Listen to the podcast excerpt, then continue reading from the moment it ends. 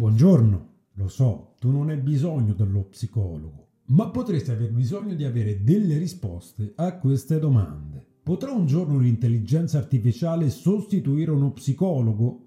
Potrà riuscirci in breve tempo? Lo scopriamo oggi.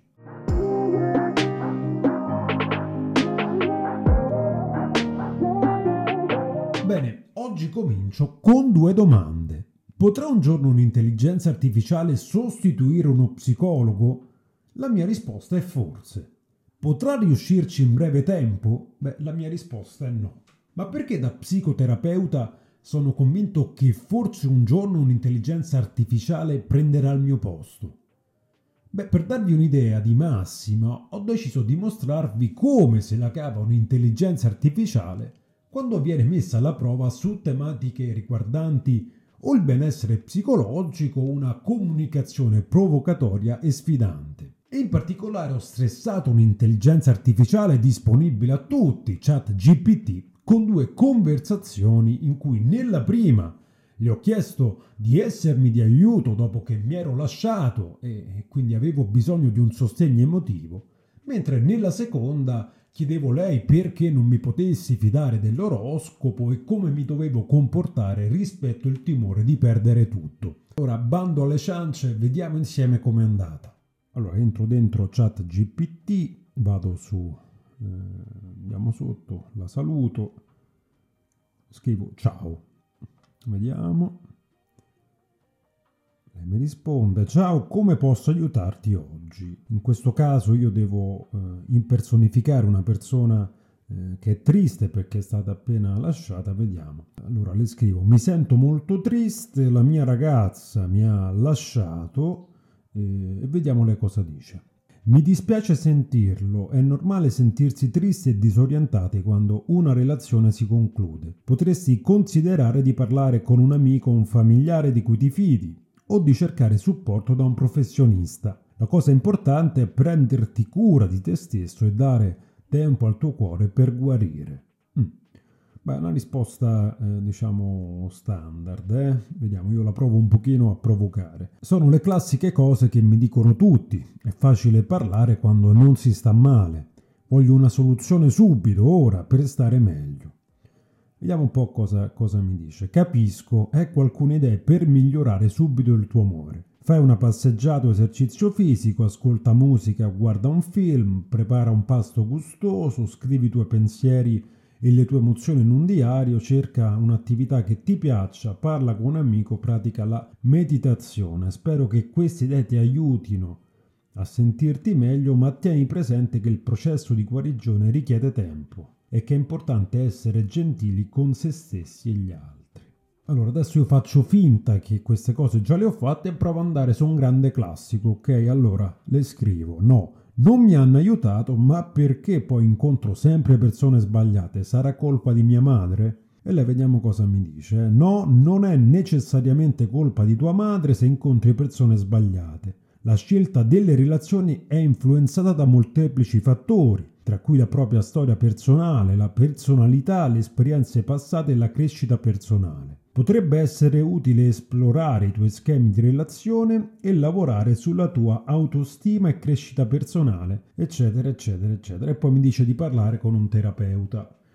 Ma fino adesso diciamo che sta facendo i passi un po' classici, mi ha consigliato di fare alcune cose, quindi di parlare con un amico, di fare alcune attività e mi dice che le relazioni in qualche modo sono qualcosa di multifattoriale, quindi tutto sommato è una risposta che ci sta. E adesso io continuo un pochino a provocarla, vediamo. Ma non voglio andare da uno psicologo, lo capisci? Vediamo cosa mi dice.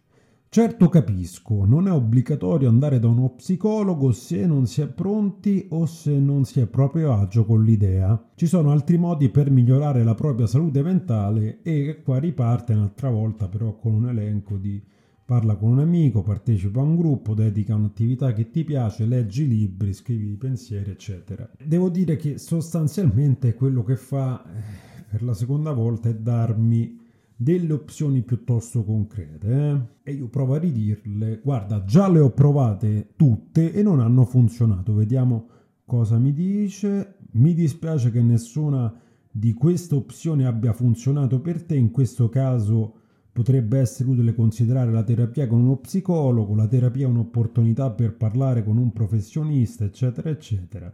E vabbè, sostanzialmente mi riconsiglia di andare da, da un professionista, da, da un terapeuta.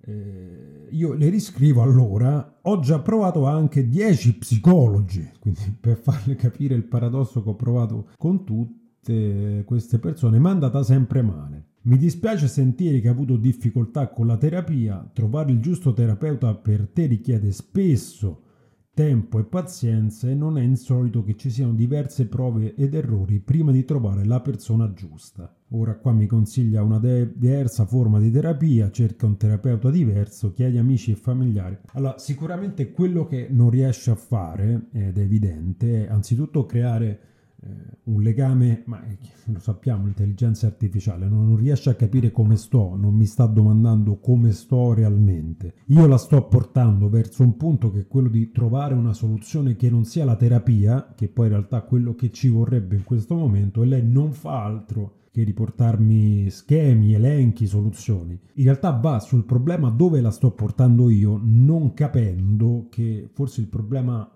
proprio questo che io non riesco ad affidarmi a un terapeuta e che non voglio affidarmi ad un terapeuta. Quindi non riesce a prendere il focus, rimane dove la porto io, no? E adesso io qui la, la provoco un altro po'. Eh, lei mi dice ci vuole tempo, io le scrivo, ma ho 90 anni e non credo di avere tutto questo tempo per, per continuare a cercare, no? Continuare a cercare un terapeuta. Eh, allora lei mi dice capisco dove vieni. Ok. Avere 90 anni non significa che non si possa continuare a trovare il supporto di cui hai bisogno. Ci sono molte opzioni per il supporto e la cura della salute mentale ad ogni età. Eh, vabbè, e riparte con questa sorta di, di elenchi infiniti eh, che non finiscono mai. E niente, in conclusione, insomma, questa prima conversazione muore un po' così, poi vado avanti, ma non, non ci si sposta, quindi rimane sul focus, il tema che porto io, non capendo che quello è il sintomo di qualcos'altro. Quindi questa prima terapia, insomma, non niente di particolarmente utile. E sicuramente tu non hai bisogno di chat GPT e non hai bisogno dello psicologo, però volevo ricordarti di iscriverti al mio canale e di seguirmi sulle mie pagine social. Ma torniamo al contenuto. Vediamo questa, questa, seconda dove invece vado su qualcosa un po' di diverso. Allora le scrivo ciao, lei mi dice sempre come posso aiutarti oggi e provo a parlare di oroscopo. Le scrivo ho letto l'oroscopo di oggi e dice che perderò tutto. Ora ho paura. Lei mi dice L'oroscopo non dovrebbe essere preso troppo sul serio, non è una base affidabile per prendere decisioni importanti nella vita o per essere influenzati da emozioni negative. Sii positivo e concentrati sul presente e sul futuro, invece di preoccuparti di cose che potrebbero non accadere. Lavora duro e segui i tuoi sogni e tutto andrà bene. Io provo a metterla in difficoltà e se poi invece accadono? Vediamo cosa mi risponde.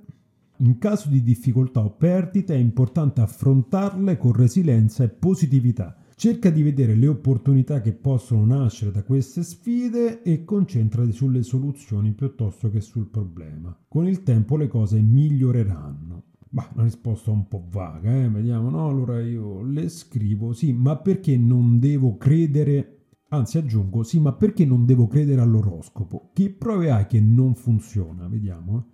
L'oroscopo è considerato una forma di intrattenimento piuttosto che una scienza affidabile non ci sono prove concrete che dimostrino la precisione degli oroscopi, che spesso sono generalizzati e basati su stereotipi astrologici. Inoltre molte persone possono interpretare gli stessi segni in modo diverso. Vabbè, insomma, sostanzialmente mi prova a spiegare che l'oroscopo non ha una base scientifica.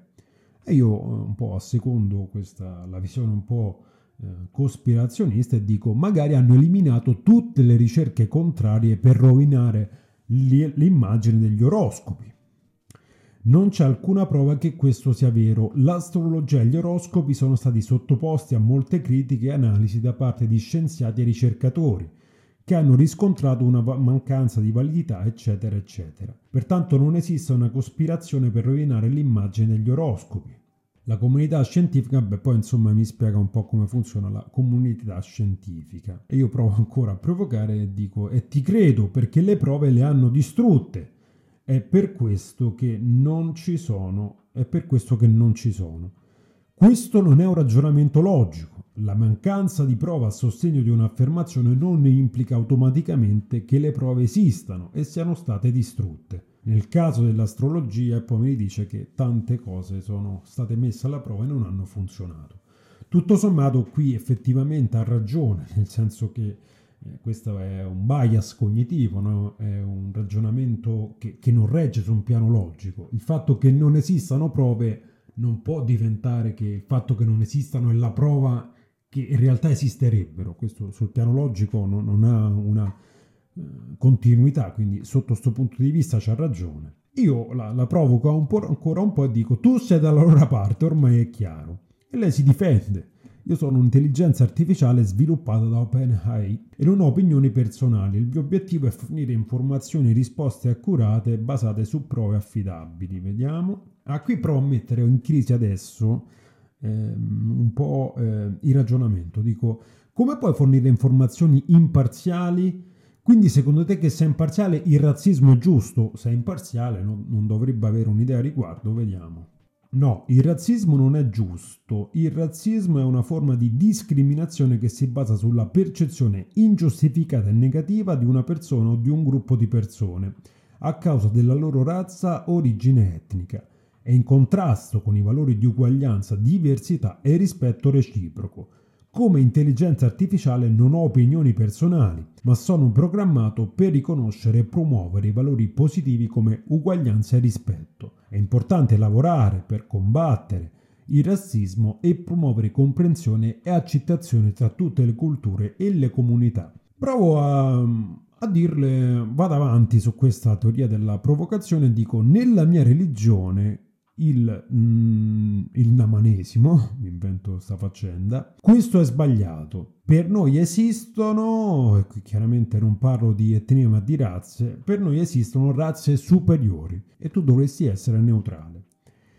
Qui lei va sul nazionalismo che sostiene l'idea eh, di razze superiori o inferiori, una visione errata e pericolosa. Questa visione è stata scientificamente smontata e rigettata dalla comunità scientifica Va bene, e qui va sulle prove. Eh, ma in realtà lei dice di essere neutrale, ma eh, per definizione secondo me non può essere neutrale, cioè dovrà avere no, dei valori, de, delle visioni del mondo condivise, che io chiaramente condivido, il fatto il razzismo mi fa schifo, no? è, è chiaro, però questa è la visione spero condivisa, ma è una visione. Quindi in realtà lei dice di essere neutrale, ma su alcuni temi spero che non lo sia neutrale. Però ecco, eh, su temi un pochino più eh, complicati, dove c'è no, anche la ricerca da parte mia di metterla un po' in difficoltà, se la cava un po' cercando di essere molto rigorosa, molto, molto rigida sotto certi punti di vista e dice apertamente di inseguire dei valori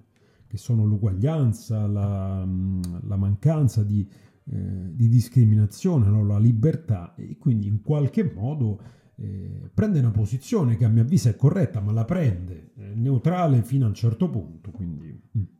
Bene, cosa a mio avviso ci lasciano questi due esempi di conversazione? La cosa lampante che ho provato parlando nella prima conversazione con chat GPT è stata quella netta distanza presente tra il contenuto emotivo dei miei discorsi e le sue risposte che, come giusto che sia, erano del tutto asettiche e prive del calore tipico dell'essere umano. In quel momento io non avevo bisogno di soluzioni o di opzioni su cosa fare, avevo semplicemente bisogno di un sostegno, di qualcuno che mi ascoltasse, che accogliesse il mio disagio senza giudicarmi e che in qualche modo mi manifestasse la propria vicinanza. Io onestamente non ho mai percepito nulla di tutto questo, come ripeto è normale che sia da parte di un'intelligenza artificiale. Per cui non credo che sia possibile oggi utilizzare un dispositivo simile per effettuare un percorso